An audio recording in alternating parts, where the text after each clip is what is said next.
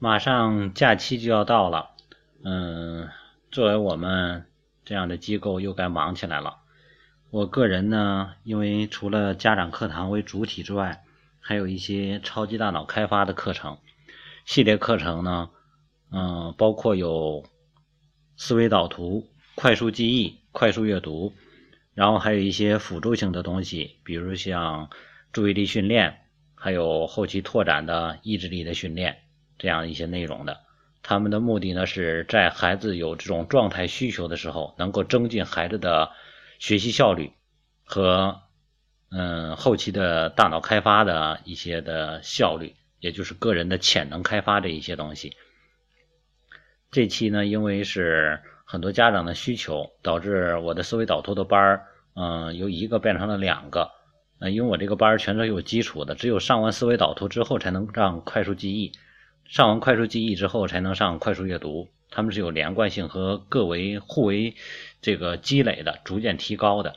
嗯，所以我每一个假期课程只在假期里边，每一个假期的时候先开一个班是思维导图，这个班学完，在下一个假期学快速记忆，然后呢，在下一个假期的时候开新班是思维导图，然后再下一周的时候，在下一个假期快速记忆的要学。快速阅读、思维导图的学快速记忆，同时再开一个新班是思维导图。嗯，这是我们的一个我的一个计划。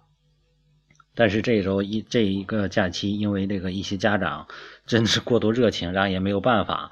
嗯，因为我们虽然都是小班制，十二个人满班，最后整出二十多个孩子来。嗯，没有办法分成了两个班。嗯，算是一种特殊情况。然后我又重新把我的课程又系统思维、系统的整理了一下。突然一种感觉，想起一句话，但是呢，不是特别贴切。嗯，叫“物尽其用，嗯，也无用。”嗯，这句话为什么我说不太贴切？是因为我在觉得很多家长总期望得到的东西是有用的，而且要让物尽其用。比如说，他想要学习一样东西，哦，我就要立刻有效果。而且这个效果立刻能显现出来。然后在我整理这个课程的时候，我突然一种感觉，包括我的孩子，他已经学过了思维导图和快速记忆。这个假期他要学快速阅读。在我们孩子开始学的时候，因为我的系列课程全都做下来了，我在家里连做课，包括怎么样的，我们孩子全都知道。但是我从来没有教过他。他问我的时候，只要涉及课程内容，说爸爸你教教我这些呗，我也没有教过他。他只在课堂上去学习。因为我从来不给孩子吃小灶，尤其是我的孩子，我要让他懂得学习不是为了学会知识，而是知道在外边大众的环境下如何能适应获取自己需要的知识。所以说，学习的精力重于学习的效果。所以说我经常来说，什么叫学历？就是你学习的经历，它决定了你未来能够处于什么样的学习状态下，它决定了未来你是什么样的层次，是你的学习状态决定的，而不是你那张文凭的纸决定的。所以说，我又在整理这个课程的时候，我突然就在想，我的孩子学了之后，我从来没有要求他去用思维导图，哦。我没有太着急，因为我觉得这些思维导图的课程，他学完之后，在三四年级的时候，在需要的时候，轻轻一点化，他自然就用了。因为什么？他需要外界的积累的强化，也就相当于孩子在这个大的系统中学习，在不断被挤压。当他没有需要的时候，他进不进进不了，没有办法走进这个快车道，就像城市道路一样。当你在辅路走的时候，是因为你没有这种需求；当辅路过度拥挤的时候，而你又有速度要求的时候，你自然而然你就会拐到什么高速路上来。所以很多家长说：“你去上高速路，你去上高速路。”孩子没有需要，所以说他没有必要。他因为在辅路走的很好，所以说我就认为，在我来说，在我的孩子来说，他学这些东西作为一个储备的工具。当他需要的时候，自然而然他会找到适合自己的方法和路，自然就会上了高速了，就是这样一个过程的。所以说，针对我的这个系列课程，我在仔细的思量，它的前期的这个依据，这个辅导的课程是注意力训练，这个很多孩子其实还是可以的，除非有一些孩子特别需要，才能够进行了这个之后，然后对其他的有一个很大的助力。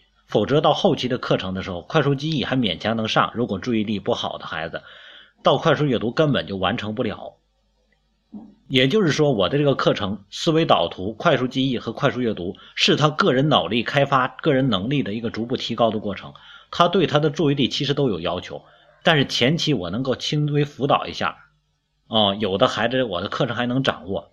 你到快速阅读的时候，如果记忆力水那个注意力水平没达到一定程度，根本就课程都上不下来，他集中不了，他没有办法做到快速阅读。包括快速记忆，通过我上过课的感觉，效果真的都会受注意力不集中的影响，都会打折扣。所以说，注意力训练是作为一个基础的内容的。然后呢，可以上思维导图。很多家长不知道思维导图是什么。思维导图其实在我的课程里边教给孩子的，嗯，它是所有我这个系列课程中。思维导图、快速记忆和快速阅读，思维导图是作用最强的，拓展性最强的，指向性最少的，专一性最少的，也就是它的功用是最多的，它的功用是最多的，但是是最不容易见到效果的。这就相当于盖地基一样，盖的地基你挖的越深，你会发现你越看不着东西。可能盖了一年了，你还在挖地基呢，怎么还没浮出水那个地平线呢？但是你将来能够打得越高，所以说你说思维导图都能做什么？可以做大脑扩展，可以做那个思维分析，可以做联想分析，可以做拓展分析，还可以做头脑风暴，还可以做这个计划方案、时间管理、目标管理、人生管理，还有。自我分析、自我了解，还可以包括我有时候给他们家长去沟通一些家庭教育的问题，我给他做一些精神分析，也用思维导图。很多的大公司都用它来做公司的这种头脑风暴，也就是一个公司的方案，用这个思维导图来去拓展，很快几十个人的问题思路集中到一块儿，它的拓展功能是特别强的，应用性也是特别强的。它有治疗功效、调节功效、探索功效啊，各种各样的功能全都有哦。包括现在所有的高层，这个培训界的高层，那些企业家们的培训们，很多这些高级培训师们全都用思维导图来整理自己的思维。一堂课、一期课程，三天也好，五天也好，课程讲下来，啪啪啪在台上讲不带重样的，全都是用思维导图。他必须要用这个，否则他的思维没有办法不混乱，没有办法去互联互通。所以说，思维导图是一切头脑开发思维的基础，它的功用是特别强。哦，然后呢，有这个基础之后，但你说孩子学的能怎么样？他能知道他是做什么的，但你强化让他知道思维导图现在怎么用，就在窄化这个功能了。很多家长总期望说，你让我。看看他能用到什么，可以看到这没问题，但是不要过度强化，不要过度窄化。下一个阶段就是快速记忆，快速记忆跟思维导图相比，就相当于它这个路变窄了，原来是十车道的，现在变成了五车道，但这五车道什么比那个速度更快，指向性更强了，也就是那十个车道可以通过十通到通过十个地方，十个城市。而这五车道只能通到五个城市，去的方向少了，但是针对性更强了。它针对什么？增强孩子快速记忆的能力。我们说知识是什么？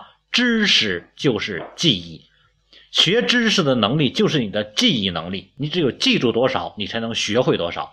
所以说你不会记忆，不要告诉我你会学习。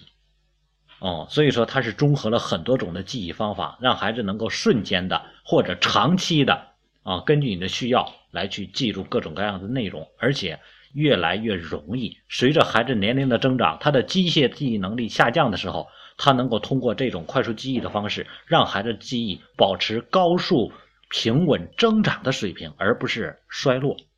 所以说，快速记忆针对孩子的学习性也好，包括日常记忆也好。你发现它就没有更多的分析功能了，没有更多的导向功能了，它只是针对学习提升啊，所以它针对思维导图来说，功能性变少了，但是指向性明确了，只是针对学习类的这一类为主的哦，这是快速记忆，然后到下一个阶段快速阅读，这个就更窄化了。它跟快速记忆相比，快速记忆是能够记住所有的学科的知识和内容，快速阅读是指能够瞬间把你所看到的东西能够快速读下来，而且进入记忆那一块能够掌握其中的内容、理解、强化。它是融合快速记忆的基础上去提升上来的。因为你单能快速记忆，你能不能够记忆是什么？能装进你的大脑，但是你往眼睛里装。这个速度也得要提高，这就是快速阅读。所以，快速阅读针对来说是比这个快速记忆功能性更专业化、更强的啊。比如说，当你将来一本资料可能有几百页，你能够迅速的以别人五倍到十倍的速度给它翻阅，并且能够在这个翻阅的同时，把里边的精要内容全部提炼出来。而且通过快速记忆的这些东西，直接能够形成很深的印象，所以说快速阅读就是过目不忘，它的功能就更窄化了，它就还没有像快速记忆那样的宽，但是它的指向性和这个短期效应性更强。快速阅读针对孩子是他的眼力，包括他的眼神的训练，包括脑力反应等等的注意力集中等等方面需要极度的强化。这种训练就是更专业化的一些训练，所以说他们三个是互相协调，但是呢，它是越来越窄。这就相当于我们拿一个拳头打人，你就不如拿一个什么锤子砸人。为什么？因为锤子它更集中一点，你拿手掌打就会更宽一点，但是你面儿会更大哦。但如果你要换成一个针尖呢，同样的力量，一根针你一下就给人扎进去了。所以说，这就相当于越集中效用更强。这也就我就在说的一点，很多家长总在期望很多事情有一个立竿见影的效果，或者物尽其用。我学这个就要有用，那么就意味着它的用途就是这些。如果一个事情他学了立刻就有用，就证明他的背后的潜力也没多少，就是这么一个概念。所以说。嗯，我在整理课就这么一个小的一种感受。嗯，很多家长不给孩子更多的积累，而总是期望孩子学什么立刻就有效果，其实是在降低孩子学习的真正的有效性和后期的这种发展性，是这样一个概念。所以说，当这个三七个系列的课程——思维导图、快速记忆和快速阅读学完之后，嗯，后期。我们可能还会开延伸的，就是意志意志力的训练。关于意志力，大家可以自己来去，应该有些家长也了解一点，啊，这里就不介不再介绍了。然后呢，意志力会真正的影响孩子更深远，一生的影响。